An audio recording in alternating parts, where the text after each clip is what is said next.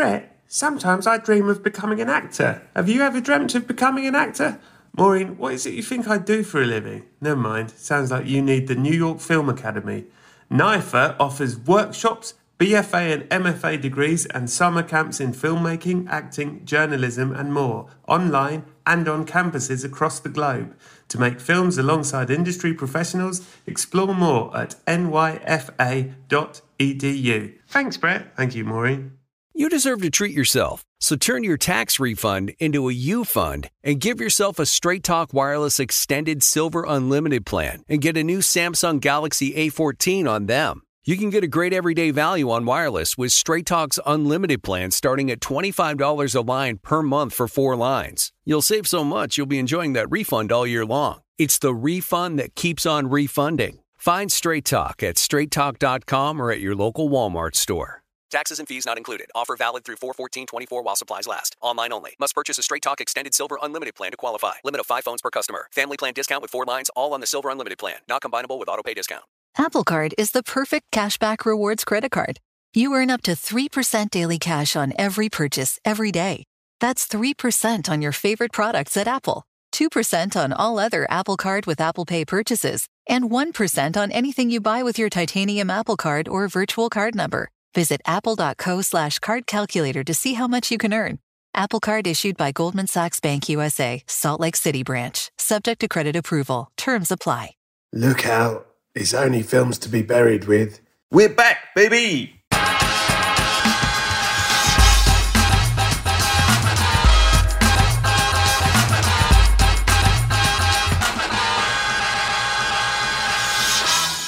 Hello, and welcome to a new load of Films to be Buried with. My name is Brett Goldstein. I'm a comedian, an actor, a writer, a director, a paper merchant, and I love film. As the great Rumi once said, You were born with wings. Why prefer to crawl through life? If you can see Oppenheimer on an IMAX screen, why wouldn't you? Do you know what I mean? Fair enough, Rumi, I agree. Every week I invite a special guest over, I tell them they've died, then I get them to discuss their life through the films that meant the most to them. Previous guests include Barry Jenkins, Himesh Patel, Sharon Stone, Mark Frost, and even Bled Clambles. But this week, it's the brilliant legend that is Adam Buxton. Remember, you can watch all of Ted Lasso seasons 1 to 3 and all of Shrinking season 1 on Apple TV Plus. Head over to the Patreon at patreon.com forward slash Brett Goldstein, where you'll get an extra 25 minutes of chat with Adam. We talk about secrets. He tells me his favourite beginning and ending to a film. You get the whole episode uncut, ad free, and as a video. Check it out over at patreon.com forward slash Brett Goldstein. So, Adam Buxton is fucking amazing. I've been trying to get him on the podcast since I started it, and I was very grateful he gave me his time. We recorded this a while back on Zoom, and I've been holding on to it for a special occasion to release it. You all know him from The Adam and Joe Show and his writing and his comedy, and of course, his hugely influential and incredible podcast, The Adam Buxton Podcast. He's one of my heroes. I've admired him since I first saw The Adam and Joe Show back in the day. He was an absolute delight to spend time with, and I really think you're going to love this one. So, welcome back, everyone. That is it for now. I very much hope you enjoy episode 260 of Films to be Buried with.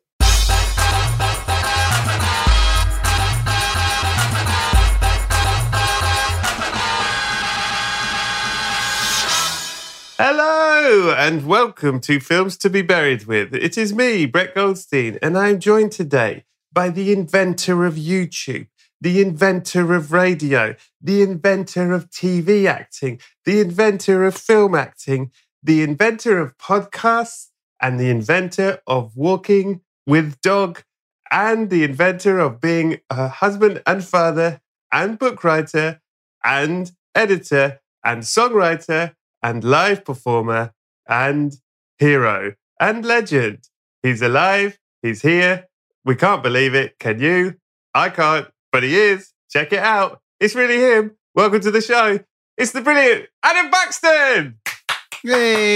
Yay! Thanks very much. Ah, what a treat to have you, Adam. How's it going? It's good, man. I mean, you're right. I did invent all those things. You did. I was thinking it. Tell me. But, you know, the, the problem with being the inventor of things Mm. is that because you're right at the front, part of being an inventor is g- getting everything wrong. And then everyone who comes after you improves on all those things and does uh, them properly. Agreed. But still, nice to have invented so many things. Yeah. I mean, you sort of did though, right? I mean, you know that. You know that. I'm sure you go to bed at night going, I fucking started all this. But as in consistently, you invented YouTube, then you invented Yeah. radios, then you invented double X, and then you invented podcasts. The one thing that I genuinely feel that me and Joe Cornish got to a little bit before other people was doing parodies of TV shows and films with toys.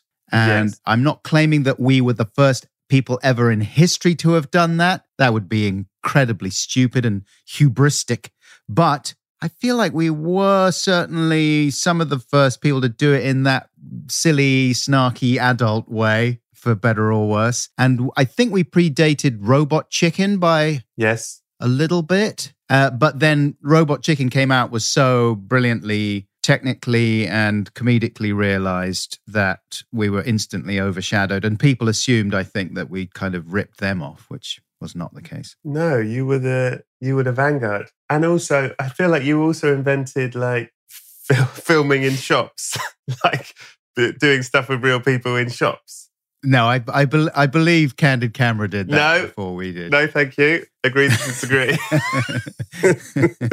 oh, also, do you know what else you invented? I was thinking about this. Uh-huh. I hope this doesn't make you sad, but I think that you also invented talking about grief openly. And like everyone who follows your podcast, which I think is everyone who has podcasts, you know, when your father died, it was such a big part of it. And then with your mother as well, like it, like following your, you very openly talking about your mental health and about your grief and the complicated way you talk about your dad is really you were the first person to do that. You're probably the reason everyone's um, banging on about everything now, i triggered the oversharing Yeah. craze this is all your fault.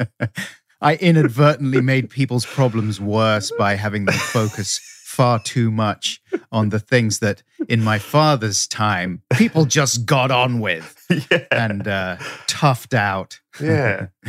Yeah, Uh, no, I definitely didn't invent that, but it certainly felt as if one of the nice things about podcasts was the time to talk about those things without it being excruciating. I mean, maybe it, it's, I always worry that I talk about those things too much still. I am No. genuinely conflicted about sharing and ruminating in that way too much. I think you've got to find a balance. But on the other hand, it's so nice to be able to have long form, friendly conversations with people in a way that you never really could on TV or on radio. I don't think, where there's such a pressure to keep things moving and no dead air, please, no awkward pauses. And so, anyway, it's nice to be able to do that. I'm worried that, I mean, one of the reasons I keep this podcast going is I'm like, I don't think we have these conversations anywhere else. You know what I mean? As in, when do you sit for an hour, an hour and a half with someone face to face and have a conversation in life? I don't. We're It's to true. it. You know what I mean? We've had to invent podcasts to have proper conversations. Yeah. Do you ever um, put stuff like, particularly when you're like having your walks and you're, you know, clearly thinking through something and talking about it out loud? Do you listen back to it or do you just send it off? Like, do you ever regret it? Do you ever go, oh, fuck, I feel shame that I said all this stuff and put it out in the world? Or are you like always at peace with that's done and that's out? oh, man, I'm, I'm never at peace. All right.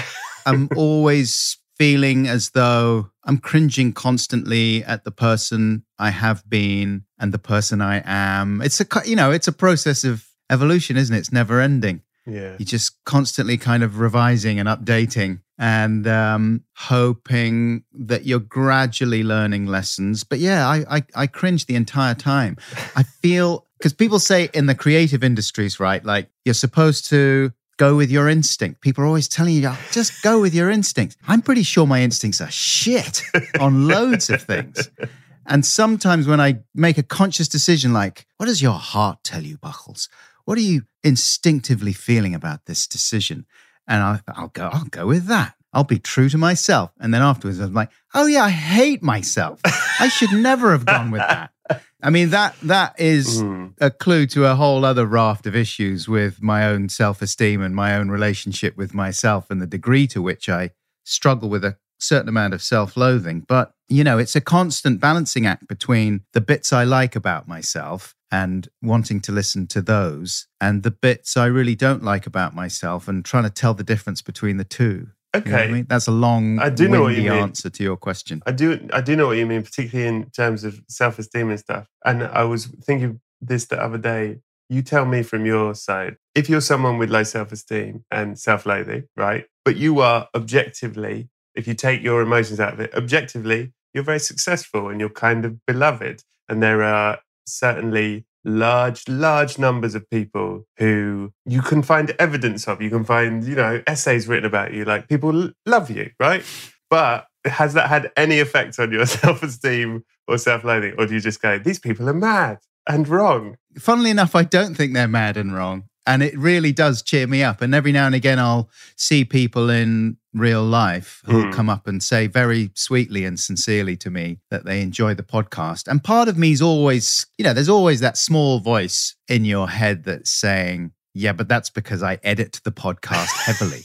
and present the version of myself that I want to present. And that's part of the exercise of the podcast on some level, a colossal, vain effort to uh, kind of manage the way I come across. But that's only part of it. I do think that there's a lot of my genuine self in there as well. And it is really encouraging when when people connect with that and enjoy that and it do, and it has cheered me up certainly on occasions when i'm really staring into the abyss i am able to sometimes rationalize and say look you're not such a brilliant um, you know uh, manipulator that you've managed to fool all these people there is something worthwhile about it There's too many hours of your stuff. Like if you if you, if it was all so curated, you'd have given it away at some point. You know what I mean? There'd have been cracks. Yeah, I mean, but but you're always thinking in in dark moments. You do tend to think like you know you think about the people that don't like what you do so much, Yes, and those are the y- y- you find yourself agreeing with them.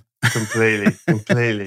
you know what I mean? You think, Yeah. oh yeah, they've they've got the measure of me. You know, it- you you do you do stand up. It's a, a stand up gig. The one guy in, in the fourth row with his arms folded looks miserable. Everyone else is laughing, and you think he knows. He Yeah, exactly. He knows the truth. Yeah, but it's it. weird, isn't it? Because they're because they're not. Even though you have that, you afford them that level of respect in a way. Yeah, but at the same time, I don't like those people. I don't like people who dislike me. I don't want to hang out with them. I much prefer people who do like me. so I have to remind myself of that as well. You know, I have to remind myself, like, oh, you know, those people that you pay attention to who criticize you, are they really the kind of people that you want to impress? And most of the time, they're not really. They're people that I don't really. I wouldn't really get on with. We just see the world differently, and that's why they don't like what I do. Yeah. So I have to kind of make peace with that. Well, let me cheer you up with some news that I forgot to tell you at the beginning. which- oh yeah, what's happened? uh, you're dead. I'm playing. I'm playing along with your acting ruse. This is the part of the podcast I enjoy when you and your guests start acting. Oh, we'll make it longer. We'll make it longer. Oh, yes. because you're an actor. Oh God, I don't. What's up? What's up? Hey, what's up, man? Oh shit! Did You your, suddenly gone all fretty. did What's- your what's agent uh, tell you anything specific about this podcast, or just What? Just, did your oh no. just said the time and date? Yeah, yeah. Why? What's going on? Oh man, what? A, ah, I don't know you well enough to just sort of say this. Do you know what I mean? I don't want you to feel like this was like a prank or I set this up, but I have some news. And What? uh, What's happened, man? Ah, I you don't. can tell me. I don't know. How have do a you? dog Oh God, you have a dog as well. What? and and a wife, and Ah, you've also got some kids, I think. you can be straight with me. do you think? Okay, before I tell you, do you think that that they would miss you if you weren't around? I guess this will help me with this next part. Not the dog. No, I don't think the dog would notice. I think the dog would be fine. But the wife and kids, you think I it's going to be an issue for if you weren't around? Just, I'm not saying what. It is. A couple of the kids. One of them will be fine. okay. okay, well, so it's sort of 50 50 on the wife, kids, and dog. Well, the Hmm. thing is, you're you've died. You're dead. oh no! Uh, oh, man. I knew it was going to happen at some point. Oh, man. I'm so sorry. How did you die? Well, I died in a bleak future where yeah, have you seen um this occurred to me the other day actually when a while back during the pandemic and we went to see a film. Maybe I won't say the name of the film because I don't want to be down on it. I know it's a film that a lot of people enjoyed, but I didn't enjoy it. And when we came out of the multiplex, it was the first time we'd been to the cinema in about, you know, a year and a half or something. It felt like it was a long time. Mm. And um, it was quite a dispiriting journey to the cinema in all sorts of ways because everything was only just beginning to open up. It was pretty bleak. We went to uh, one of the malls in Norwich, and half the shops were shuttered, out of business, and it looked kind of like a scene from one of the zombie movies, one of the Day of the Dead movies, you know. And the only shops that were still open were s- things like selling phone cases Well, and uh, sweet shops and mobility scooter shops Oh, wow. and vape shops and it was like wow i'm getting strong apocalypse vibes from this from this mall like this is when it comes down to it this is what modern humanity feels is most necessary in a pandemic is mobility scooters sweet shops vape vape shops And mobile uh, phone, cases. case shops yeah and then we went to see this film and the film i didn't like the Was there a paintball? Was there a paintball table? Table selling paintball? if there had been paintball, that would have been that would have cheered me up. Okay. But no, there was no paintball. There was an arcade as well. The arcade was doing Right. great business. I was like, how's that good in in the pandemic? Just all the buttons and knobs covered in COVID. Yeah. Anyway, but it occurred to me as we were coming out of the movie that maybe one day they'll just have um, walk-in euthanasia centers as well, a bit like the film Soylent Green. Yes. Okay. It's a lovely idea. and I thought you could have two exits from the cinema. You could have one exit back into the mall, and the other exit was just go straight to the euthanasia center. And then you can, in Soylent Green, Edward G. Robinson lies in the, you know, the film Soylent Green, right? Yes. Have you seen it? I actually haven't seen it, but I know what Soylent Green is. Right. Okay. Yeah. So it's a film, it's an amazing film and incredibly prescient in all sorts of ways. And it's about a, a future that's horribly overpopulated and there's climate catastrophe and food shortages and all sorts of stuff that we're frightened about in our modern time. And there are regular riots over food shortages in these overcrowded cities and the, the government sends out these kind of you know diggers with big scoops on them and they just shovel up all the rioters and dump them in the back it's it's incredibly bleak and dystopian but brilliant but the scene that really made such an impression on me when i saw it as a youngster was this scene where this old guy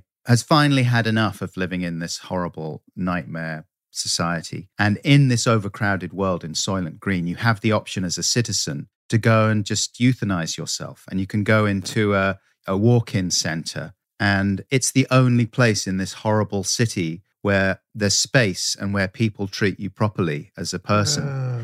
So they welcome you. It's like going to a fancy hotel. Everyone's mm. nice to you and they lead you to a, a lovely, comfortable room and you lie down on the bed. And it's a bit like an IMAX, a private IMAX. Wicked. And they project all these beautiful images of what the world used to be like before it got totally fucked.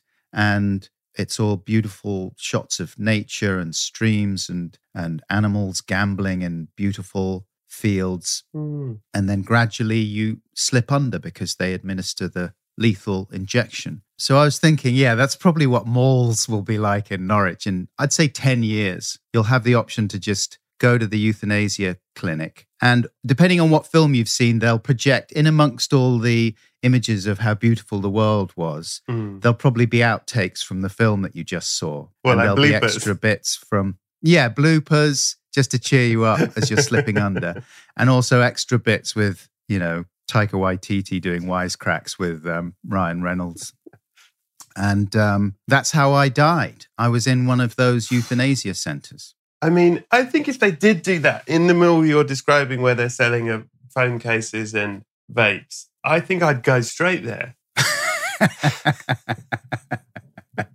yeah, because they'd probably have like as you're going in, they'd probably they'd have vapes and stuff like that there as well, and they'd have like grabbers and Well, they'd probably have sort of very beautiful people at the door, like, welcome, come in. I mean, it's yeah. it's a pretty good idea. How old would you like to be when you choose to go in this euthanasia clinic? It's going to be fairly soon. Okay. because I don't want to get too old. No, Because uh, uh, from what I've seen of old age so far, I'm not not massively in favor. Mm. No, I mean, I say that I'm being glib. Part of the process of becoming Buckles 2.0 and trying to upgrade is coming to terms with growing older and with old age. And actually, I really don't want to face it in the same way that my mum did. She never really made peace with getting old. Mm. And it always made me sad to see her sad about being old. You know, she was very upbeat in lots in in most ways, but every now and again she'd just look in the mirror and she'd kind of I could see the shadow coming over her. She hated it. She was like, "Oh, I hate being old. I hate being old." Mm. Obviously, I get it, Yeah. but I don't want to be like that myself. I, I I'm really hopeful that I can realign. What's the answer? Like in an ideal, because I think about this a lot. In an ideal world, if you are your very, very best self, what are you meant to be thinking then when you are old? When you are objectively old, are you meant to be thinking, this is great? I'm so old I can't move and I'm in pain all the time. what are you like? What's the hmm. what's the sort of acceptance happy version of that? Do you know what I mean? I guess you're just in a state where you're appreciating, you're grateful for all the things that are still available to you, even if they are very much more limited than they used to be. That's the thing, is like your your choices are compromised as you get older. Hmm. And it's a process of coming to terms with that and being grateful for the things that you still have. But I am encouraged by things like the film um, that Julien Temple made about Wilko Johnson being diagnosed with cancer a few years back. Wilko Johnson, who was a guitar player in the band Dr. Feelgood. And he, at a certain point, was diagnosed with cancer. And it was a it was a pretty bad diagnosis. Like they only gave him a few months or something. And his friend Julien Temple, the filmmaker, hmm did this documentary about him, and it's called The Ecstasy of Wilko Johnson. And he was just suddenly, after the initial shock of the diagnosis, he, he was just transformed into someone who was ecstatic about the time that he had left Mm. and how he was suddenly able to appreciate in kind of minute and very intense detail everything that he could still appreciate about life. And what an amazing world it was in lots of ways, as well as being a difficult place. And I've heard that from a few people Mm. who get terminal diagnoses. Not saying obviously everyone responds the same way, but Yeah. some people do. They suddenly, su- suddenly there's a kind of relief at being set free from the constant worry about your own mortality yeah. and how it's going to play out, what the end will be like, how much time do you have left, what's going to happen, how are you going to buy the farm, all that kind of stuff. Suddenly it's gone. And all you have to do now is make the most of the time you have left. And of course, that's what we should all be doing all the time. And we all know carpe diem, blah, blah, Yeah. blah. But actually, real life gets in the way, doesn't it? I've had this conversation a few times, but you tell me. I would love to know the day I'm going to die. Would you? If I could tell you, you've got this long.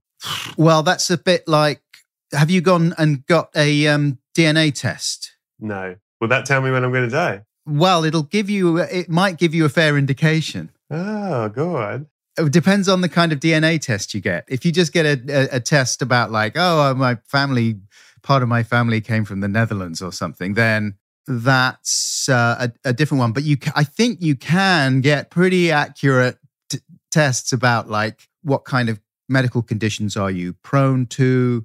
What is it likely that is going to happen to you in that way? Obviously, it's still totally random because Yeah.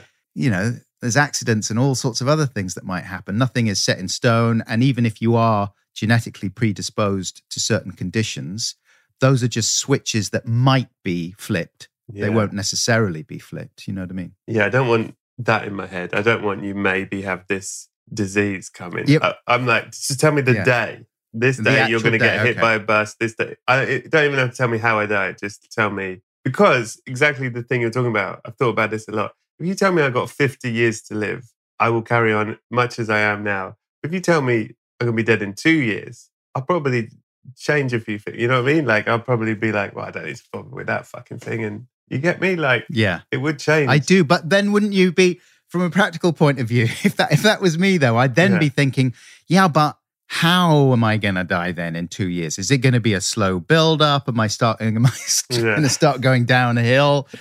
Nine months beforehand? Is it going to be sudden? Mm. You know, Well, that's the fun bit. You don't know that. In in this game, you just know the day. we already have the fun bit in that case. We we, we already have the the fun bit is not knowing and and yeah. and living as well as you can in case. That's the theory, isn't it? How often do you worry about death? Well, in one way or another, quite a bit, I suppose. Always or more recently? Oh no, always been quite a worrier. Okay. And grew up in the 80s, you know, was was 10 years old in 1980 and lived through years of really acute anxiety about nuclear war, Yeah. which a lot of people of my age can relate to, I think. And um, a lot of films that came out around that time, The Day After and Threads. Threads. The Day After was the big one, 1983, Yeah. which they showed on ITV like three weeks before Christmas. and it was, I looked up the director and he, he turns out to be someone who, he directed Star Trek 4, The Voyage Home. oh wow. So he didn't just do he didn't just do super bleak um, nuclear war stuff. You know the guy who made Threads made LA Story, the Steve Martin film. Really? Yeah.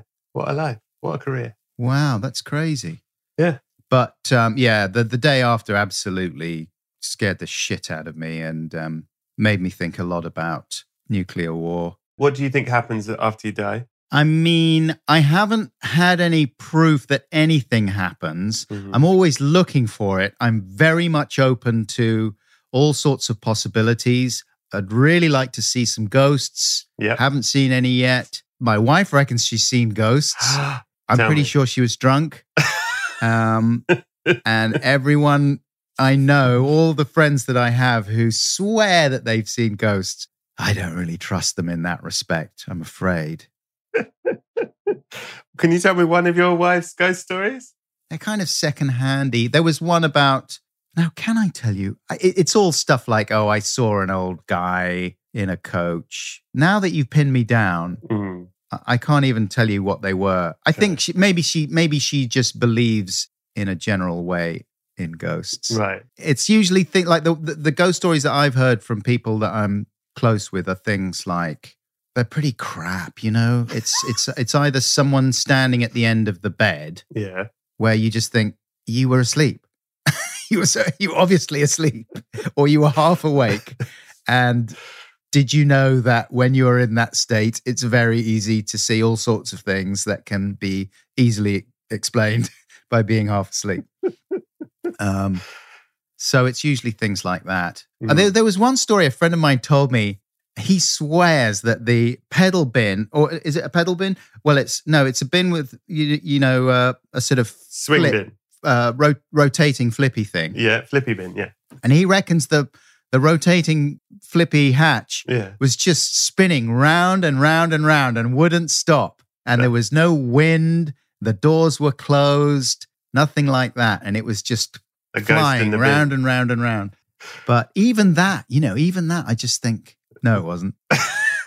Well, you don't believe there was a ghost in the bin, just flipping the flippy bit. There might have been a big rat. Yeah, could have been. Well, I got news for you, buddy boy. There's a heaven, a real one, and Oh, you are welcome there. They're huge fans. They welcome you in with open arms, and it's filled with your favorite thing. What's your favorite thing? music. It's filled with music everywhere you go. Music. I mean, it would be, wouldn't it? It really would. it. It's mostly gospel and it's great. And everyone's there that you love and they're all excited to see you. There's Bowie. He's excited to see you. He's like, I've heard you, all your stuff. And you're like, get the fuck out of here. Me too. And then everyone wants to talk to you, but they want to talk to you about your life through film. And The first thing they ask you is, what is the first film you remember seeing, Adam Buxton? First film, I was, re- I was really trying to think hard about this. It would have been something, it would have been a sort of Disney thing. We were heavily Mhm. on board with the Disney program in the 70s when I was growing up. I was born in 1969. So some of the first things I remember seeing, maybe on TV, things like um, The Jungle Book and Chitty Chitty Bang Bang, Mary Poppins, things like that. But then I think we started going to the movies And it Mhm. would always be my mum that took us because she was a, a film fan as well. Towards the end of the 70s, and 77 was the big year that I have proper memories of for the first time. So I would have been eight, or s- Mhm. well, seven, eight. We went to see Pete's Dragon, I remember. And uh, I thought Pete's Dragon was pretty good because I hadn't seen, I don't think I'd seen cartoons and live action blended in that way before. So I was well impressed. Pete's Dragon is the film me and my sister every weekend we're allowed to get a video out of the video shop. And I think for about two years, every weekend we just got out Pete's Dragon. I fucking Wow. love Pete's Dragon. Was it good? Because I don't think I've ever seen it again. Oh, it's it's wonderful. I mean, it's weirdly Pete's Dragon is. a very sort of badly Is he nice, the dragon? lovely dragon, very sweet. He's a nice dragon, and he also goes invisible. And he He's not like apples. far right. No, he's Turns out he's really heavily racist, far right dragon. I think he's quite liberal. He's quite open minded. There's uh, hillbillies. They're the bad guys. Barbara, yes. Okay. very good. Lovely songs. Critically reviled incorrectly. Yeah. I mean, it probably doesn't stand up How dare you? if we were to watch it now. But then there was The Rescuers that year as Yeah, well, Lovely. which I liked quite a lot, with a plucky female heroine, Yeah. I believe I'm right in saying. Unusual for the time. A lady Um, and then, of course, I don't know if you've heard of Star Wars. uh, yeah, yeah, I've heard of it. It's like a farm boy. he makes friends with a, a bin. Right, and, right. Uh, they go on adventures. Flippy bin. Okay. Yeah. Sounds good. yeah, the bin can talk. And it was good, I thought. And we went to see that. And that was, I suppose, one of the more, gr- the one of the more, like maybe the first sort of grown up ish film that I had seen.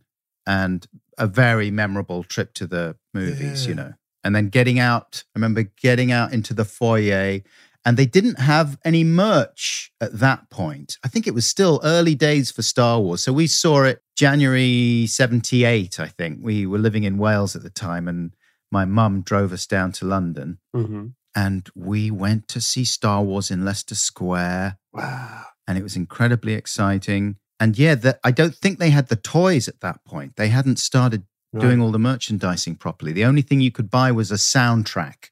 Wow. And so I begged my mum to buy the soundtrack, not really understanding what a soundtrack was. Yeah. I thought a soundtrack would be all the sounds of the film, just the Yeah. talking and Just the sound of the whole film. Yeah.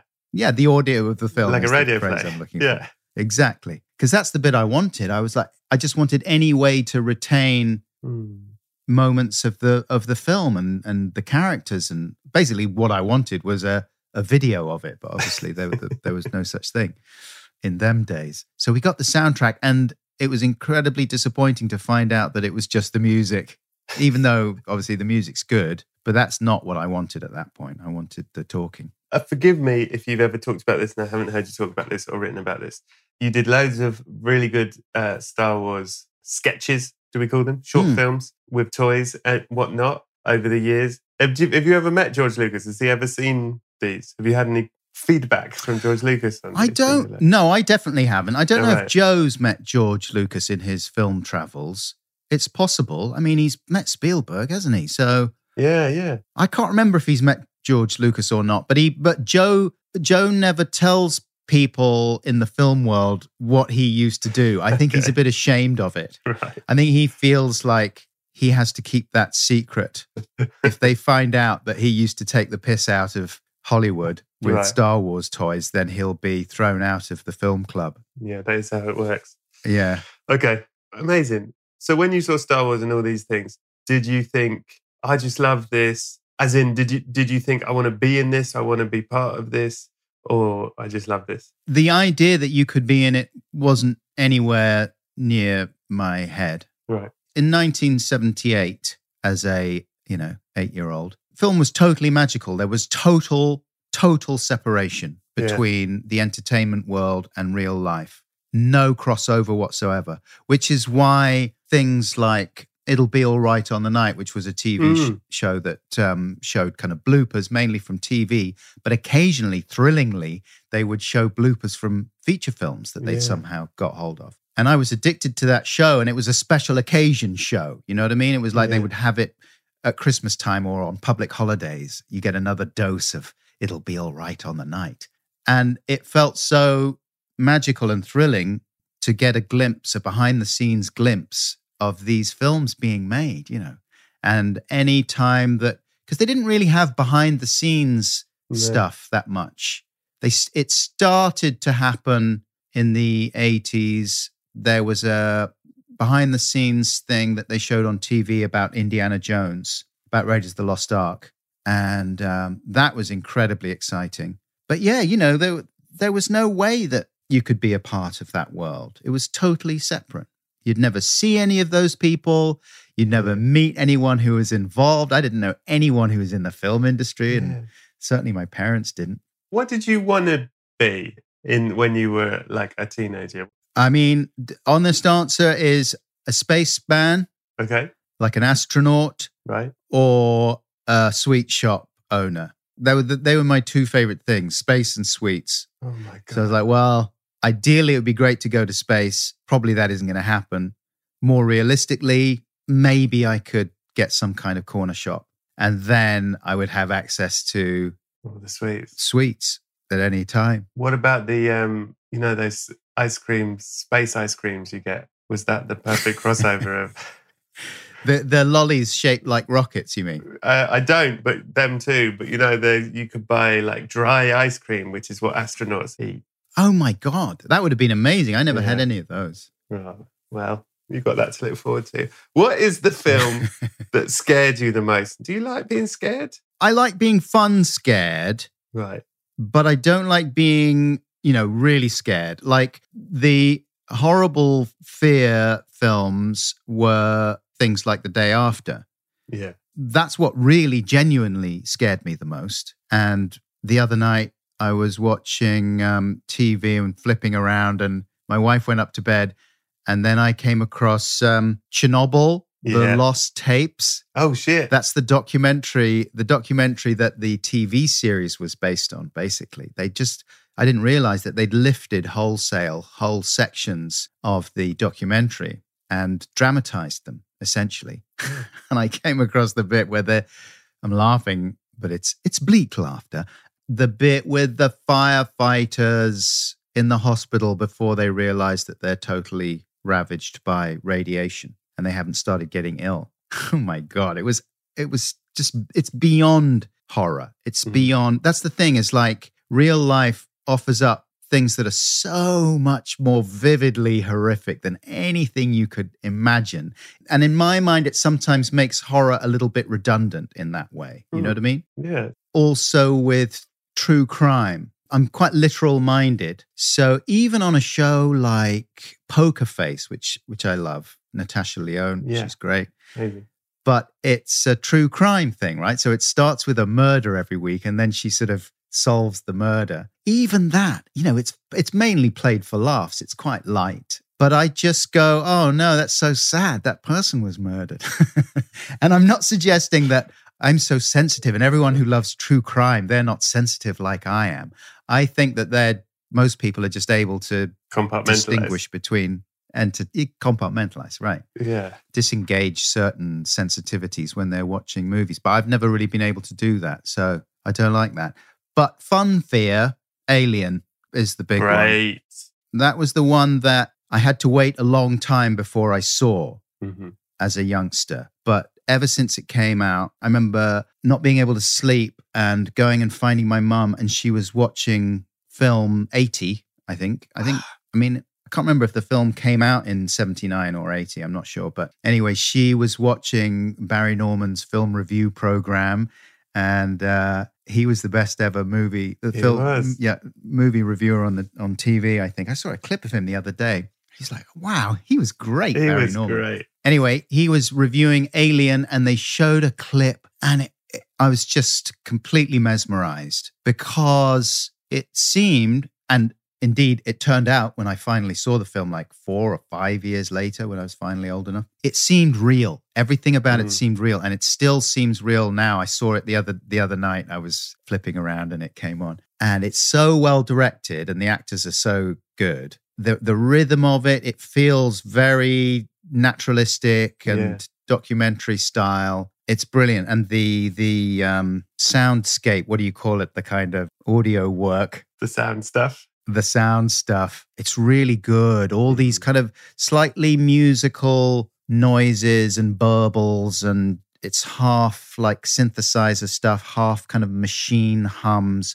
All very sinister. It's constantly bubbling away. Mm. And all these things create such an amazing atmosphere. Plus, of course, the central premise, which is a creature busting out of your stomach. Yeah. So that's so um, horrific. That kind of body horror really frightens me in the same way that that Chernobyl footage, you know, looking at stuff like that is very upsetting. Real illness and body stuff gets to me. All that kind Yeah. of um, David Cronenberg, Cronenberg, yeah. type stuff I find very, very unsettling. But Alien got the balance right, like it was dealable with, Yeah. but still very, very shocking and frightening. Alien's got that thing I keep talking about because I'm obsessed with because I think we we don't have it enough in like Hollywood films. And maybe it was just it was a lot of films in the 70s, it seems. But like Spielberg used to do it and Scorsese did it. This thing you're talking about of atmosphere is partly the sound stuff, but it's also like maybe it's a bit improvised in the dialogue. Like it just feels like people talking. You're not catching everything everyone's saying. They feel like a real crew who've been hanging out too long. It doesn't feel polished. It's a bit dirty. It's fucking great.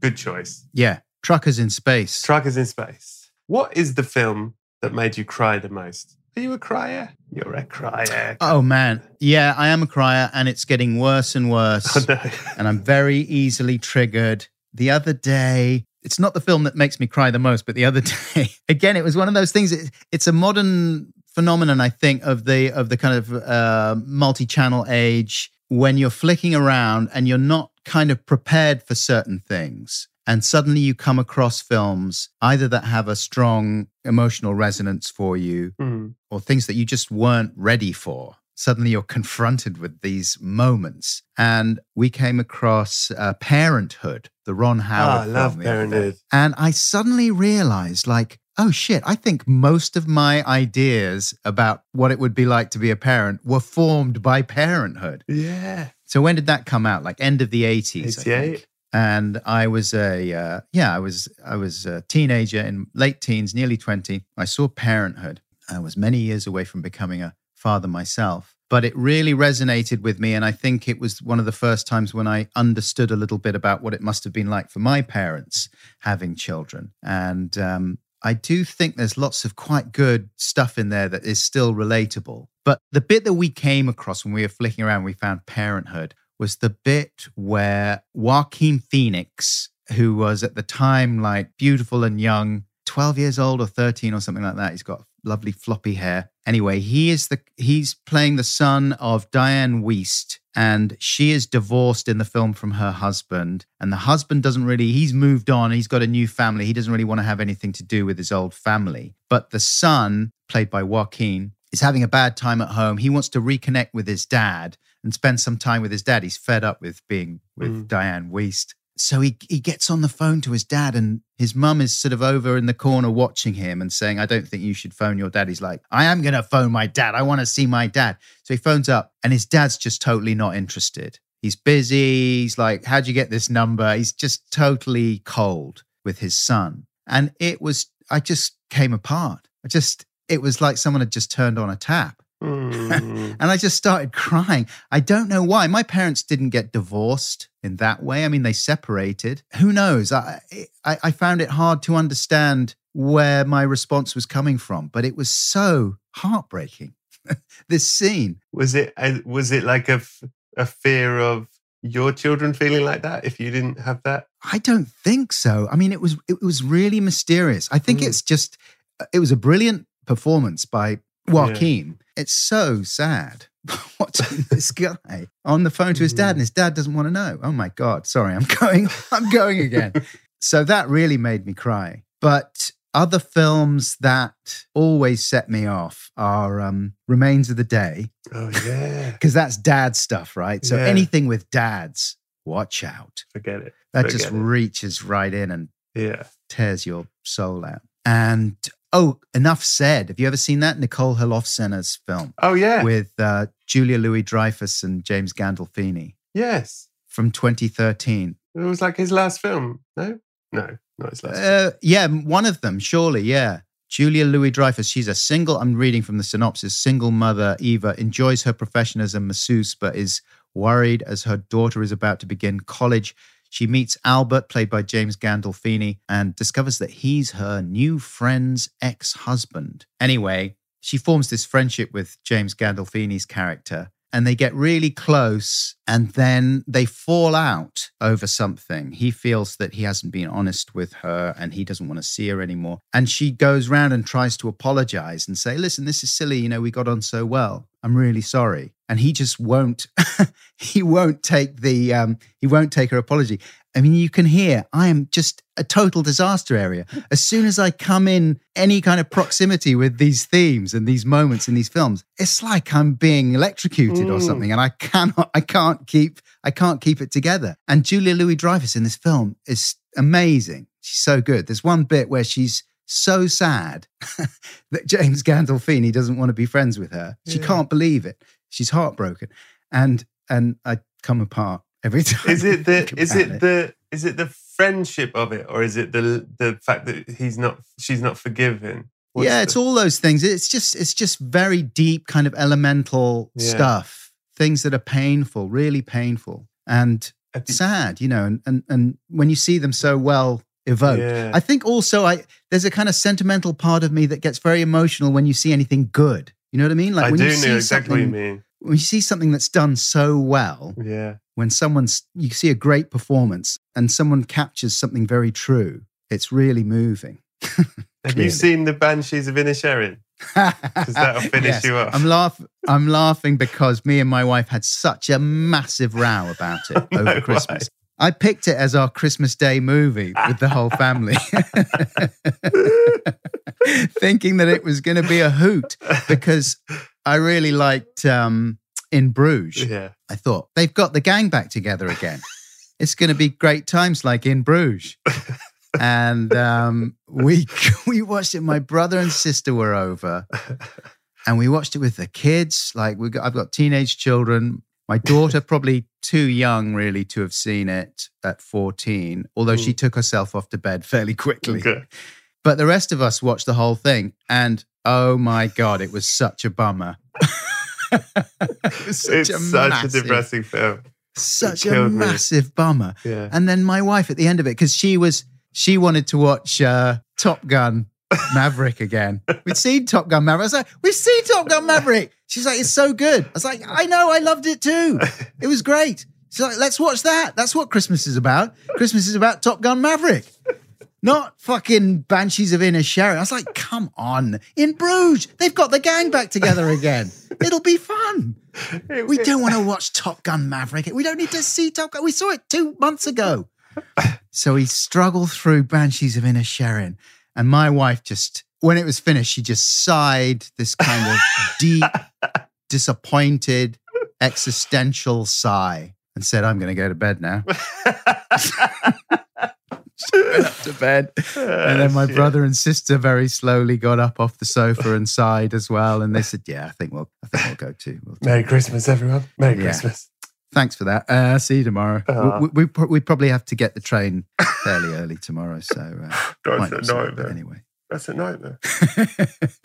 were you were you sweating all the way through it as you realised, oh, this isn't the fun I promised everyone? First 20 minutes, I was thinking, smash. It's a smash. Look at it. And my wife was even saying, Oh my God, it's so beautiful. Look at it. Mm. Wow, it's incredible. I was thinking, Yep, you bet. Buckles has picked a winner. It's an absolute peach.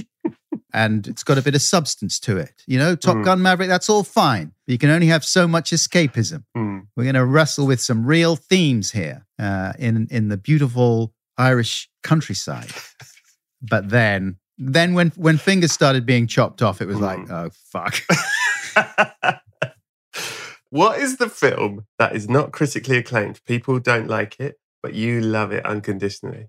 Cocktail. Wow. Cocktail is not a film that I would ever recommend to someone uh, as a great piece of cinema. But um, I do love it. And I have seen it quite a few times. And I didn't see it all that long ago again for about the sixth, seventh time, maybe. Wow.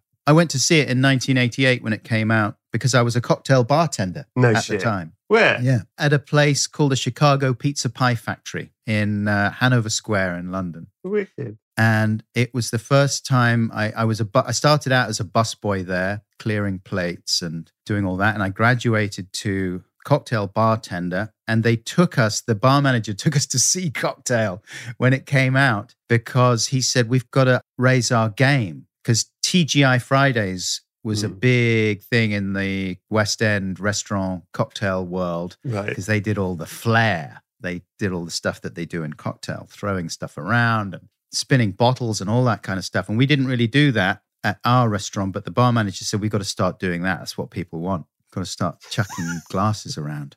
So off we went to see Cocktail to pick up some tips. And aside from the glamorization of heavy drinking and the world of cocktail bartending, both of which I was quite heavily invested in Mhm. and a fan of. You know, Tom Cruise is pretty good. He's you can say what you like about that guy, but he is not short of raw charisma. True. And he's fucking good. And also Elizabeth Shue, she's no slouch Mm. either. She's fantastic. And then Bryan Brown, also very Fantastic. good, underrated Yeah. actor. And and his character is very funny. Brian Coughlin, Coughlin's Law. I found on the internet the other day uh, a list of all the Coughlin's laws from Cocktail. Drink or be gone. Drink or be gone. Coughlin's Law. Never show surprise. Never lose your cool. Never tell tales about a woman. No matter how far away she is, she'll hear you. It's Coughlin's Law. Anyway, I love cocktail. And also, you've got lots of beautiful locations. He goes off and he's a bartender in Jamaica or Barbados or somewhere for a Yeah. while. And it's all very stupid and aspirational and goofy, but uh, I like that. Did you do poetry and get really good at flipping stuff at Chicago Pizza Pie Town? Uh, no and no. Okay. One of my first efforts to do some flair and flip some bottles ended up with me smashing a large plate glass mirror Right. um, behind. So that was a sad time. And then soon after that, I slipped and brought down a giant stack of glasses, like a tower Oh, of shit. highball glasses. They all smashed. And then I landed on top of them, palms out, Ah, shit. landed on this big jagged glass pile. And I still have a I still have a scar across my left Ah. hand from the giant wound I got from that. So no, I was pretty cack-handed. How many stitches did you get? Must have been a lot. I mean, the Mm. thing is that I was fairly anesthetized with alcohol at the Right. time. It was a busy Friday night shift, and we would occasionally drink booze while we were at work. This was at a different restaurant by that time. So it didn't hurt that badly. And then I went to the A&E during the shift Mm. and they stitched me up. And then I went to meet everyone after the shift in the in the bar Was everyone like, down the road in, in Soho. I was like, hey, hey, I got loads of stitches. Amazing. Let's get some shots. What is the film that you used to love, but you've watched it recently and you've thought, I don't like this anymore? Well, probably The Breakfast Club. Great answer. So that came out in 1985 and I saw it on my birthday. And actually, you know what? This is the, this is also the answer to another question that you had in your list, which is what's the film that had the most meaning to you because of where Mm. you were at and where you saw it. Okay. So this is the answer to both of those questions. Well, let's hear your double double answer. Yeah, I, I I saw it on my 16th birthday, June 7th, 1985. That's when it was released in the UK. And it really spoke to me very directly about the intolerable pressure that I felt being exerted on me by the adult world and the extent to which adults didn't understand what it was like to be a young person because their hearts had died don't know if you know, but when you grow up, your heart dies. And uh, I felt like, yeah, that is fucking true. That is so true. When you grow up, your heart dies. And the only people who still understand what it is like to feel are young people. And no one really understands what it is like to be young, except John Hughes and the cast of The Breakfast Club. and it was just like non-stop emotion. It's just this emotional roller coaster. Laughs, incredible laughs. Ah ha ha ha. And real sadness at some of the struggles that the characters were going through their their difficult home lives and not being able to measure up to their parents' expectations and things like that, and not doing well in exams. Yes, I can relate to all this stuff. And then also loved Ally Sheedy. Mm. She played a kind of gothy nerd girl who I very much fancied. Just thought, I love you, gothy nerd girl. And at the end, when John Bender, played by Judd Nelson, Yes. he's the kind of yob bully Mm. character in the film who it turns out is only a yob bully because of his horrible abusive home life Mm. so um, he's not that bad actually it turns out and he ends up being the kind of emotional center of the film anyway his life is changed by this momentous time in detention with these other guys in the in the breakfast club and um, they all acquire a new understanding for each other's problems. And then when John Bender goes out after detention is finished and he's got his Walkman on and he's listening to Don't You Forget About Me by Simple Minds and he punches the air and it freeze frames and it's hey, hey, hey, hey, down, down. And then that summer, 1985, I was on holiday. I went on holiday, and it was kind of the first time I went on holiday without my parents. And every time we went to a disco, they were playing. Well, it was it was uh, I Want to Dance with Somebody by Whitney Houston and Don't You Forget About Me by Simple Minds, with the two big floor fillers. Right. So it was just kind of like year zero for my intense emotional self absorption and it felt incredible. And I think I ended up seeing the film about four or five times. Like I would take everyone I knew. Like we have you seen Breakfast Club? Oh, I'm going to take you to Breakfast Club. I think it's important for your emotional development. So we we went to see that. But then about four or five years ago, again flicking around on the TV. Mm. Hey, it's the Breakfast Club. I thought, oh yeah, give that a watch. And um, it was very painful. it's it's unbearable. I Yeah. used to love it too. They are awful, all of them. They Oh. are awful, aren't they? I mean, oh. I still got some, there's still shreds of sympathy for some of them. I mean, it's sort of heavy themes that it, that it's dealing with. Suicidal thoughts and abuse and all sorts of things, but it's juxtaposed with this very casual, weird uh, sort of harassment, sexism, homophobia, all, all, all this stuff kind of right up against each other, you know, which, to be fair to it, is kind of what things were like Yeah. in those days and I, I and I guess a lot of those things haven't gone away completely though we think about them differently and you know even at the time I think I thought some of those things were a bit weird like it was weird when Ally Sheedy's character goes off and gets a makeover and then comes back and they've turned her into a sort of conventional girly girl with a bow in her hair and yeah. uh, makeup and stuff. And we're supposed to be delighted because, oh, look, you've turned her into just a standard girl.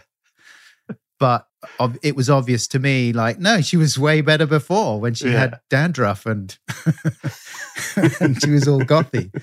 But but yes, it was the the thing that was most painful. I think was just the level of self obsession Mm. that was being celebrated. And I thought, oh, that makes sense. That my intense kind of self absorption was being validated by this movie. Not only validated, but but made legendary and celebrated, you know. Were you worried that your heart had died? Well, no, I knew that my heart hadn't died. And I was, I think I felt sorry for my parents. I think I just thought, God, I got them totally wrong. Obviously, their hearts hadn't died.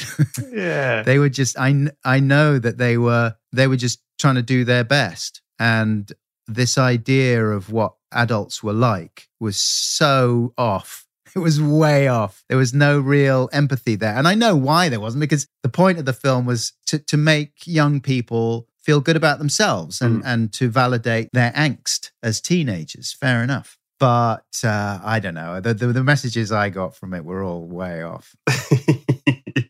So hang on, that's your answer to film you used to love, you don't love anymore, and the film that means the most to you because the experience of seeing it, right? Yeah, because because at the time it was so incredible. At the Yeah. time it was everything to me. I loved it. And I loved it every single time I saw it. I was like, oh, yeah, great. It's this bit. Oh, brilliant. It's this bit. I love this bit. And I loved all the funny lines and, yo, Ahab, get have my doobage and all that. brilliant. Love it. what about uh, related to? What's the film you most relate to? I mean, probably Woody Allen films. I think the first time I saw Annie Hall Yeah. in my late teens, I think it was the first time they showed it on British TV around about 1987 when I would have been 16 or 17. And that felt very much like something I hadn't seen before. And I just thought, oh, yeah, that's, I, I think I see the world the same way Mm. And also the fourth wall breaking that Woody Allen does in there, and just a general sense of like, what kind of person do you want to be? Do you want to be one of those people who's got everything sussed? Uh, do you want to be one of those kind of handsome, successful people? Or do you want to be one of the kind of sensitive, slightly screwed up people? Or even not, not like, do you want to be those people, but who are you and, and, and who's your gang? And I thought, well, if it's a choice, I'm definitely with the sensitive, screwed up people. Yeah. And I'm against the handsome, got it all sorted people. And that's that's sort of what I took from from that film. And also just obviously I'm I'm kind of hesitant now because because talking about Woody Allen is co- colored by so many other things that Yes. That we think of when we think of him and accusations and allegations and all this miserable stuff that is now inextricably linked to him. But back then, of, of course, there was none of that when I was watching it for the first time. Annie Hall is fucking amazing. Yeah. Annie Hall is is a fantastic film. And she's amazing in it. She she's is. like, it's one of those, when I say she, Diane Keaton, her character, that's the blueprint for so much modern comedy. Mm. you know, when you think of brilliant comedians like Julia Davis and Kristen Wiig and people like that, when you think about brilliant female comedy performers, a lot of them are drawing from the, the that Diane Keaton energy Yeah. that um, I'd certainly never seen before seeing that film, and just the intelligence that she radiates, and and the oddness, and being able to zero in on very small details about the way people behave, while being very lovable. You know, being Mm. someone that you you could easily imagine just falling in love with and becoming obsessed by. You know, so Yeah. everything about it rang true. Great answer. Witness the dawning of a new era in automotive luxury with a reveal unlike any other as Infiniti presents a new chapter in luxury, the premiere of the all new 2025 Infiniti QX80. Join us March 20th live from the edge at Hudson Yards in New York City, featuring an unforgettable performance by Grammy and Academy Award winning singer, songwriter, and composer, Jon Batiste. The all new Infiniti QX80 is unlike any luxury SUV you've ever seen. Smart enough to anticipate your needs, even before you do. Every line, curve, and detail was thoughtfully crafted so everything for every passenger feels just right. Don't miss it.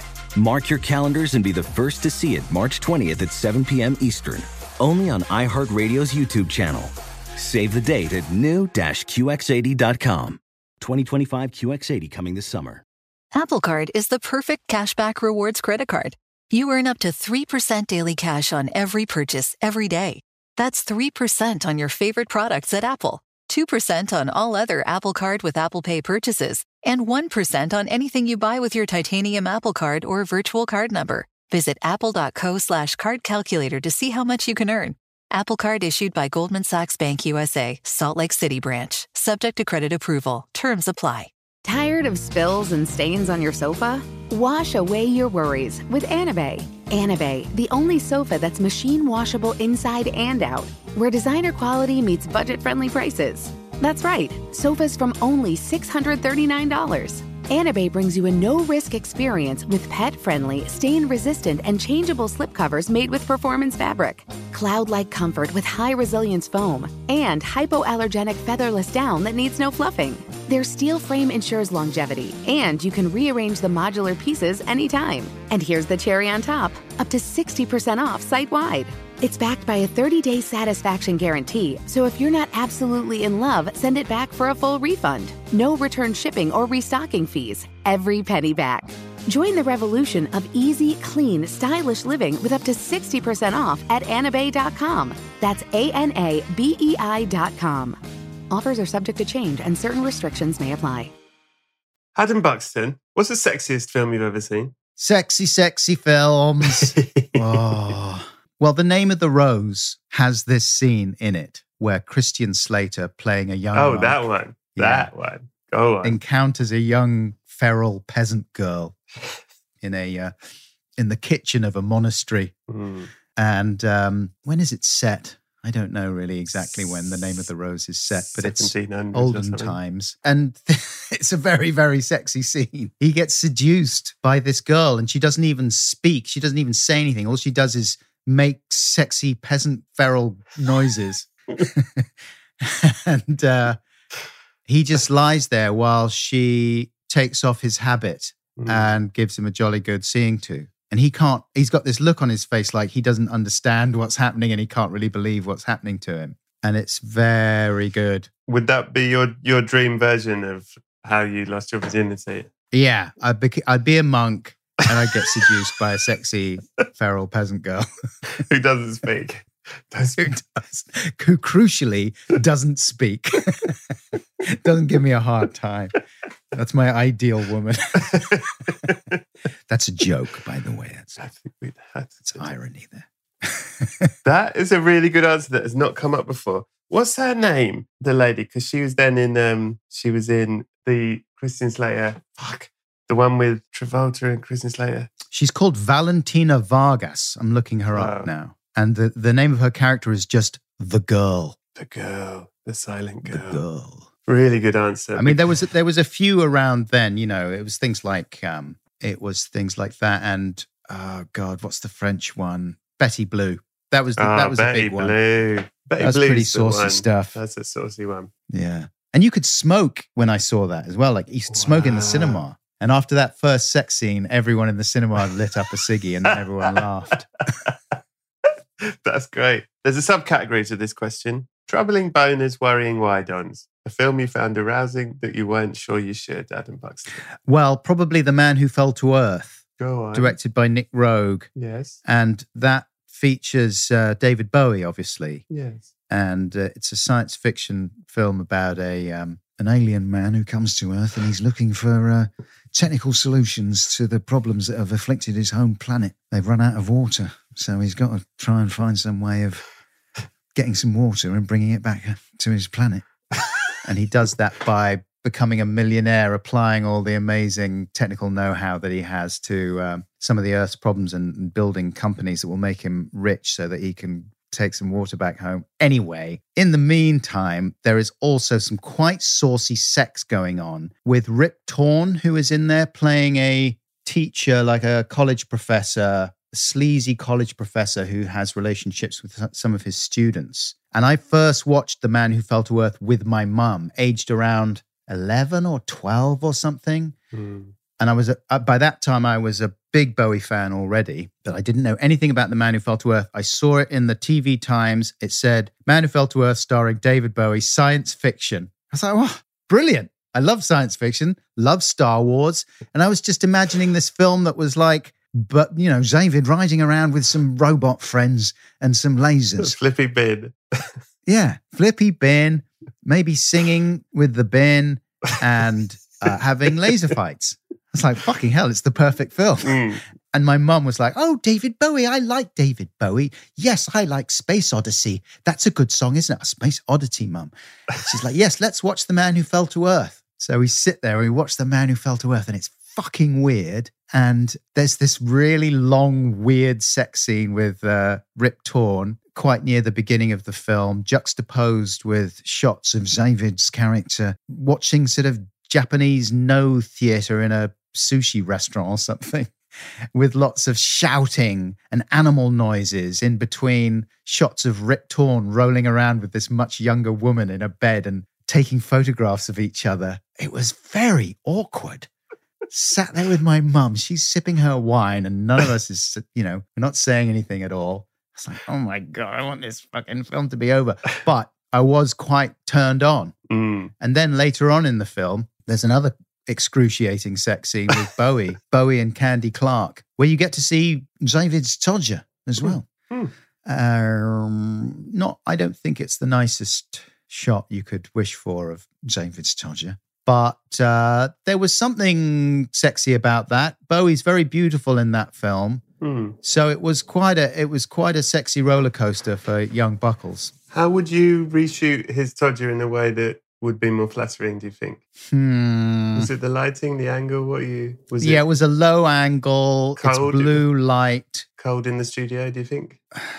I think he could have done with a fluffer. It was Right. very. Right. It, it, it didn't look its best. I don't think. Okay. Well, thank you for sharing that. That's an excellent answer. What is objectively, objectively the greatest film of all time? Might not be your favorite, but it's the pinnacle of films. Well, out of the films that I have seen, and I, you know, haven't seen all that many films. I've seen a lot, but my film knowledge is by no means complete. And there's so many foreign films I haven't seen, which I have to get round to. I'm fairly mainstream. But out of the films I've seen, I think the one I keep thinking, oh my God, I think that's sort of perfect is Paths of Glory, Stanley Kubrick, Oh, wow. Wow. Never come up on this. 1957. And um, everything about it is brilliant. It's short for a start, right? Lovely. So it's, I think it's 80 something minutes and it's incredibly tight and smooth and relentless, but, but there's no fat on it whatsoever. It's like he's just trimmed everything. So it just barrels from one scene to the next without feeling rushed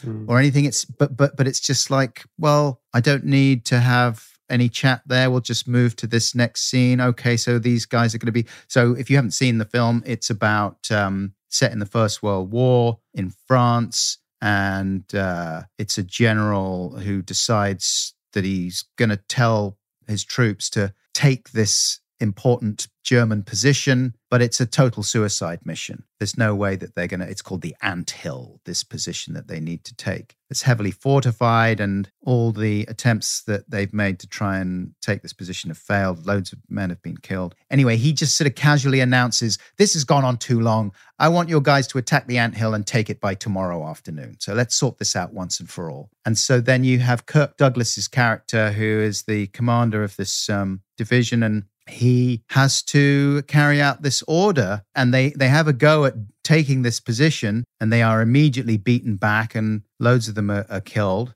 And then the general decides that uh, he's going to court martial loads of them for cowardice. There's more to it than that but anyway so so that's the basic premise. And it ends up just being this really extraordinary illustration of um, the madness of war.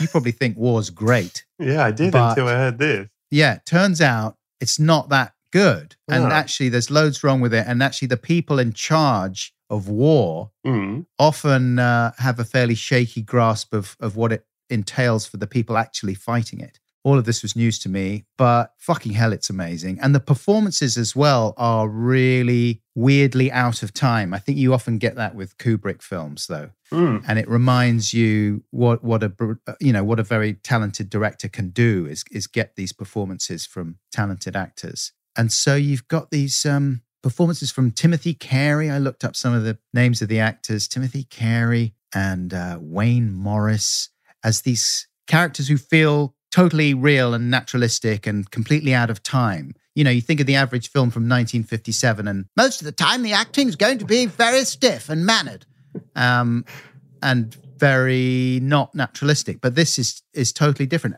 I mean, it's a combination. You've got some scenes and some bits of acting in Paths of Glory that are more stagey and co- conventionally dramatic, but they're always punctuated by these strangely modern feeling moments and performances Mm. And it builds to this incredible climax this court martial and the result of the court martial and then a coda that's talk about moments that make you cry impossible to watch without just dissolving afterwards with these with all these soldiers on a break from fighting sat in a in a bar and this german prisoner of war young woman is kind of pushed on stage and um, they all start kind of mocking her and jeering at her because she's a German and they're all French soldiers. And the whole atmosphere of this scene is charged with menace and threat. You know, you feel like either they're going to attack her or something bad is going to happen. And also, she's so frightened and vulnerable. And then she starts singing, and they all just go quiet and Mm. listen to her singing this sort of um, German folk song. And even though it's this German song that she's singing, suddenly, you know, they're all connected with their humanity. And um, fucking hell, it's amazing. And and she's played the woman who sings the song by Christiane Harlan, who became Kubrick's third wife and ended up. uh, oh, wow. you know that that that was the last time that he married. So she was she was married to Kubrick for the rest of his life.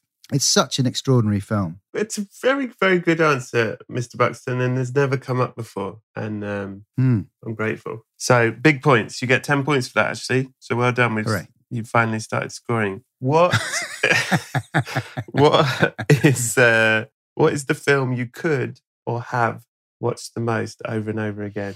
Well, probably Alien.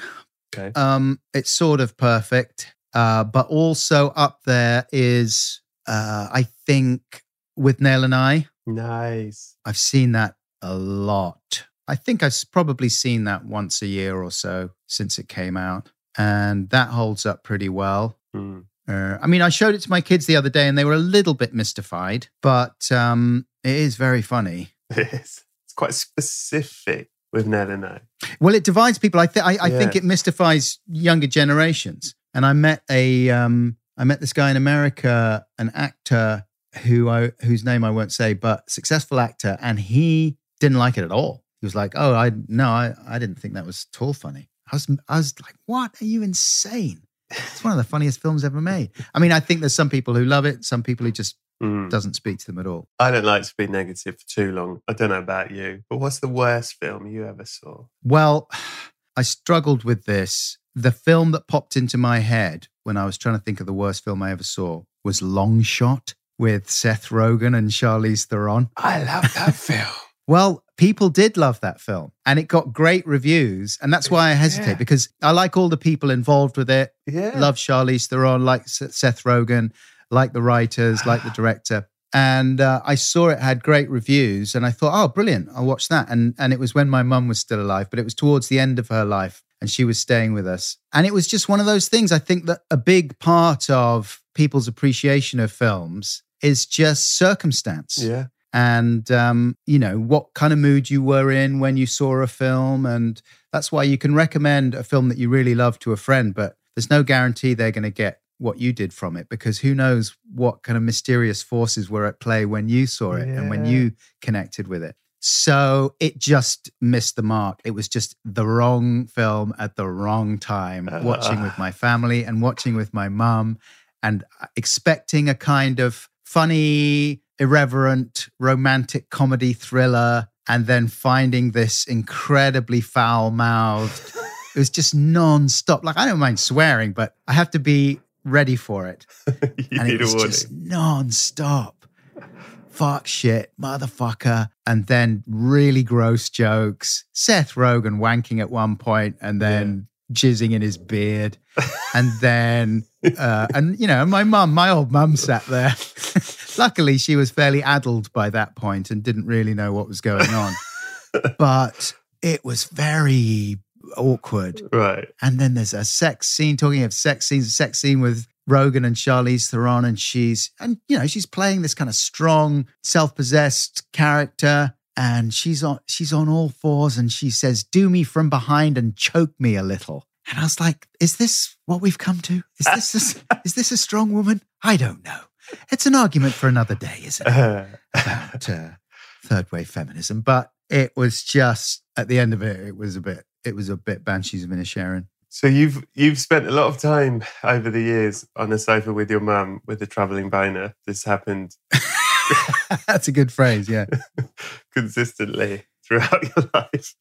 On the sofa with my mum, the traveling boner. Uh, you're in comedy. You're very funny. But what is the film that made you laugh the most, Adam Buxton? Well, God, so many. You know, Withnail and I, and Spinal Tap, and Bridesmaids. That scene on the plane I'm always talking about with Kristen Wiig when Mm. she's hammered. I think that's maybe the, one of the funniest comedy performances ever. But overall, with everything that it means to me and how well it stands up, I think Galaxy Quest. Great film. because we watched that the other day and we we got the some um, members of my extended family together and everyone was kind of bummed out. When we saw it we wanted to show them something that would cheer them up a little bit. And i said i think galaxy quest might do the job. And i hadn't seen it for a bit. Saw it when it came out in 2000 and for anyone who hasn't seen galaxy quest it's kind of a star trek spoof about the cast of a star trek type tv show who are on the convention circuit and then they run into some real aliens who think that they are a real heroic crew of a real spaceship and the aliens ask them to come to space and help them out with a problem they're having. And um, it's just so funny. And uh, who's the oh it's tim Tim Allen. Tim Allen is is the Kirk character, and then you've got Sigourney Weaver, who is the female sidekick, and there's lots of quite good jokes about um, you know gender stereotypes and racial stereotypes, but but for 1999, which is when the film was made, they're fairly the touch is fairly light. You know, if you made Mhm. those same jokes now, those notes would probably be hit a lot harder. And actually, the lightness of it is quite nice I Mm. think. And it's so, so it's kind of a brilliant film. But the thing for me that turns it into this work of comedy genius is a performance by one of the blokes that plays one of the aliens, the Thermians. And he's like the head Thermian. And um, he's called Mathazar. And he's played by this actor called Enrico Colantoni, who I hadn't really, I don't think I'd seen him in anything else. And he still pops up. He does bit parts here and there. And, but Enrico Colantoni does this amazing voice for Mathazar. And I saw a documentary about the film the other day, fairly new documentary, which I really enjoyed. And it turns out that Enrico Colantoni was channeling um, vocal exercises that actors sometimes do when they're just kind of doing weird things with their voices. Yeah. And he was thinking, well, if I deliver my lines with these kind of weird vocal exercise intonations and cadences, then maybe that might be the character kind of thing. So he does that and he he just makes every single line into this piece of jazz with all these surprise unexpected cadences and little ecstatic yelps and and he's kind of talking like this the whole time. And it's magical. And then that plus he does this sort of goofy grin so every every everything he says he's smiling and all the rest of the thermians the aliens are all grinning the whole time as well. And they move around like thunderbirds Yeah. puppets with their hands ahead of them up and down as if they're being puppeteered. And fucking hell it's funny and it works so well and it still holds up brilliantly. Plus it's a film with real heart. It's got a great premise which they do justice to and they see it through. It's really brilliantly paced. Mhm. And it's a celebration of kind of fan culture before people really thought about all that sort of stuff you know nerd culture before nerd culture became slightly wearisome but um, it's about how much fans care about these things and how much they're invested in them and Mm. wouldn't it be amazing if the two worlds collided and it's so sweet-hearted and brilliantly done Yeah, it's sort of perfect, isn't it? That film. yeah Really flawless. well they're doing a tv show of it now Are right? they? I didn't know that. I thought so i don't know well everything's on hold because of the writers strike but i Yeah, I thought that they were doing a, a TV version of it, this which is hard me. to imagine. I don't know how Yeah. that would work, but Witness the dawning of a new era in automotive luxury with a reveal unlike any other as Infiniti presents a new chapter in luxury, the premiere of the all new 2025 Infiniti QX80. Join us March 20th live from the edge at Hudson Yards in New York City, featuring an unforgettable performance by Grammy and Academy Award winning singer, songwriter, and composer, Jon Batiste. The all new Infiniti QX80 is unlike any luxury SUV you've ever seen. Smart enough to anticipate your needs, even before you do. Every line, curve, and detail was thoughtfully crafted so everything for every passenger feels just right. Don't miss it. Mark your calendars and be the first to see it March 20th at 7 p.m. Eastern, only on iHeartRadio's YouTube channel. Save the date at new-QX80.com. 2025 QX80 coming this summer. Tired of spills and stains on your sofa? Wash away your worries with Anabei. Anabei, the only sofa that's machine washable inside and out, where designer quality meets budget friendly prices. That's right, sofas from only $639. Anabei brings you a no risk experience with pet friendly, stain resistant, and changeable slipcovers made with performance fabric, cloud like comfort with high resilience foam, and hypoallergenic featherless down that needs no fluffing. Their steel frame ensures longevity, and you can rearrange the modular pieces anytime. And here's the cherry on top up to 60% off site wide. It's backed by a 30 day satisfaction guarantee, so if you're not absolutely in love, send it back for a full refund. No return shipping or restocking fees. Every penny back. Join the revolution of easy, clean, stylish living with up to 60% off at anabei.com. That's A N A B E I.com. Offers are subject to change and certain restrictions may apply. Apple Card is the perfect cashback rewards credit card. You earn up to 3% daily cash on every purchase every day. That's 3% on your favorite products at Apple, 2% on all other Apple Card with Apple Pay purchases, and 1% on anything you buy with your titanium Apple Card or virtual card number. Visit apple.co slash card calculator to see how much you can earn. Apple Card issued by Goldman Sachs Bank USA, Salt Lake City branch, subject to credit approval. Terms apply. Adam Buxton, you have been amazing and wonderful, and I'm very grateful for your time. However, when you went for a walk in the mall in a few years and you're walking past the vape shop and the mobile phone case shop and a tray of people trying to sell paintball experiences, Yeah. and you thought, do you know what? This isn't for me, all this. And you saw the very pretty people standing outside of the very shiny door and they were gesturing to you, come in and come in, come in. And you looked up and at the top it just said, you, Thanasia. And you were like, I'm you. And you walked through the door and they sit you down on a lovely bed. And they were like feeding you grapes and this like on this big screen, big IMAX screen, and you were watching Alien and all your favorite films. Midnight Run was on, and the air, airplane scene from Bridesmaids, and you, you're having such a lovely time. And you don't even notice while you're there that someone sticks a little injection in your vein. You don't even notice because you're having such a nice time. And then you sit there and you see images of fields, lovely fields and grass and the sun. And then suddenly you're gone. And Ryan Reynolds and, And Taika I- Waititi doing bants, Doing, doing some blooper stuff. blooper a bit, someone tripping over a bit of the set and laughing. People laughing. They can't get through their lines. They're laughing so much. And you even see a bit from Withnail and I. They're laughing. And I walk past. I'm in the mall. I'm like, fucking hell. And I'm carrying around my coffin. You know what I'm like? Yeah. And I'm like, has anyone seen uh, Buckles? Anyone seen him? And they go, yeah, I think he went into that shop called Euthanasia. And I go, oh, no, he hasn't, has he? Uh, you know, we know what that means, don't you? And they were like, what? We haven't been in there. And I go, well, you're not getting phone cases in there. I said, follow me. We go in, we find you dead. Absolutely. I go, look at that. He's absolutely dead. The thing is, they've the stuff they've pumped into you has made you swell so much, so much more than I was expecting. So you're much bigger than the coffin. So I get a lot of the mall workers. I say, come on, help me.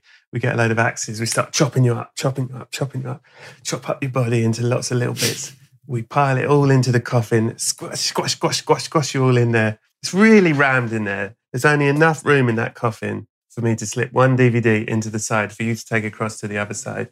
And on the other side, it's movie night every night. What film are you taking to show Bowie and all the other musicians in music heaven with all the music when it is your movie night? Adam Buxton, please. Well, that's that's a really tough question. Obviously, can I tell you like some titles that I'm thinking? Yeah. I mean, obviously, there's Galaxy Quest. I haven't known that to fail. That's so Mhm. far not let me down. Oh, you're thinking of it also in terms of in the same way your Ban- Banshees of Inisherin and disaster. You're like, I'm having to watch. I'm in heaven with showing it to David Bowie sat round Yeah, and yeah, yeah. Prince and all the and my It's a lot parents of and actually. all that stuff. Yeah. Mm. So I think that would, I haven't known that to fail. Galaxy Quest is an absolute peach. I do love the documentary about Apocalypse Now, Hearts of Darkness. Hearts of Darkness. That is like Mhm. one of the greatest documentaries ever made with some amazing moments in it. That's a film that I've watched a lot over the years and shown to many people, and they have enjoyed it as much as I have. But sometimes what you're looking for is just a kind of fun, stupid film that is going to not scramble anyone's head too badly.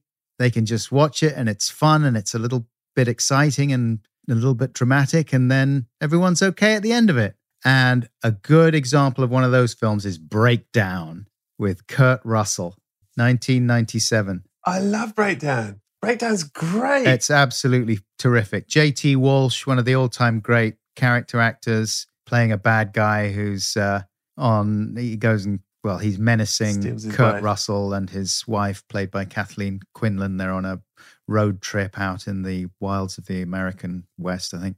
And their car breaks down and these, uh, and mayhem unfolds. But it's brilliantly tight, well paced mayhem with a very satisfying denouement. And uh, if you Mhm. like The River Wild, which I personally very much do, then you will enjoy That sounds it. Breakdown. Excellent, excellent choice. You've made a lot of excellent choices. I'm giving you another 10, but I'm giving you 30 points for this, uh, 32 actually. Adam Buxton, I'm so grateful to you. I really, I feel very honored to have spent this time with you. Is there anything you would like to tell people to look out for, to read, or to listen to coming up from you in the next few months? Nope.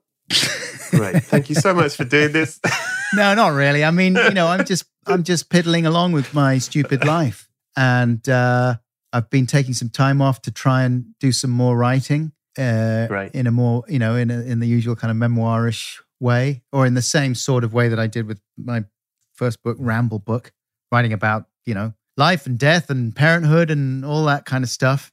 And I've been trying to make some music to put out on an album. That's been sort of fun and there's a couple of a couple of good things so far, but it's going fairly slowly. Things generally go slowly in my uh, creative life, and uh, I've been recording new episodes of the podcast, which should start going out. I don't know when this will air, but uh, they should start going out in September 2023. More interesting and Right. you know genial people that I'm talking to, and uh, yeah, very grateful for my lot. Happy to be able to do what I do. Grateful to anyone who pays it any attention whatsoever. And thanks so much for having me on. I hope I haven't been too meandering and weepy. You were wonderful. Thank you very much. Have a good day. Thanks, man. Good day to you. So that was episode 260. Remember to watch Ted Lasso and Shrinking on Apple TV Plus. Head over to the Patreon at patreon.com forward slash Brett Goldstein for the extra 25 minutes of chat, secrets, and video with Adam. Go to Apple Podcasts, give us a five star rating, but write about the film that means the most to you and why. My neighbour Maureen loves reading it makes her cry. She thinks it's beautiful and it's really appreciated. I really hope you're all well. Welcome back. I hope you've been having a nice summer and everything's okay. Lots of love to you all.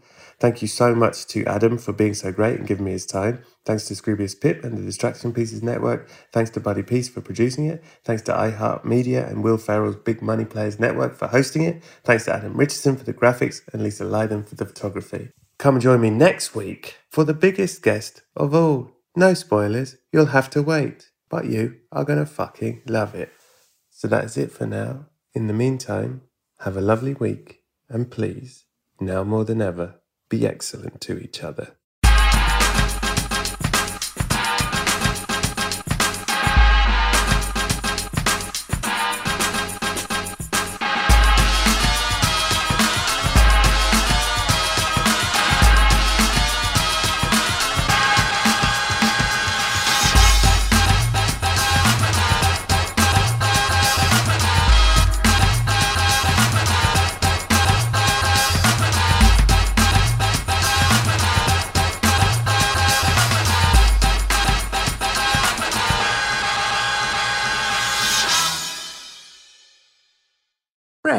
Sometimes I dream of becoming an actor. Have you ever dreamt of becoming an actor?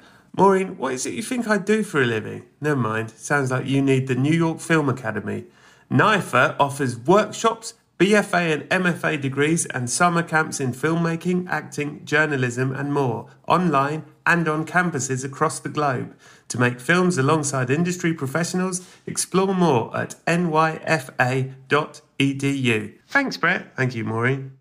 Infiniti presents a new chapter in luxury, the premiere of the all new 2025 Infiniti QX80, live March 20th from the edge at Hudson Yards in New York City, featuring a performance by Jon Batiste. The all new 2025 Infiniti QX80 is an SUV designed to help every passenger feel just right. Be the first to see it March 20th at 7 p.m. Eastern, only on iHeartRadio's YouTube channel. Save the date at new-QX80.com. Don't miss it. 2025 QX80 coming this summer. Did you know that most salads travel over 2,000 miles to reach your plate? But not with 80 Acres Farms. Their crisp salad greens and herbs are food less traveled, going from farm to store in days, not weeks. They stay fresher for longer in your fridge. My salad lasts all week long, which means less food waste and easy meal planning. Oh, and did I mention there's no need to wash these greens? Because 80 Acres Farms uses zero pesticides. Visit 80acresfarms.com to learn more and find their salads and salad kits at your local Harris Teeter.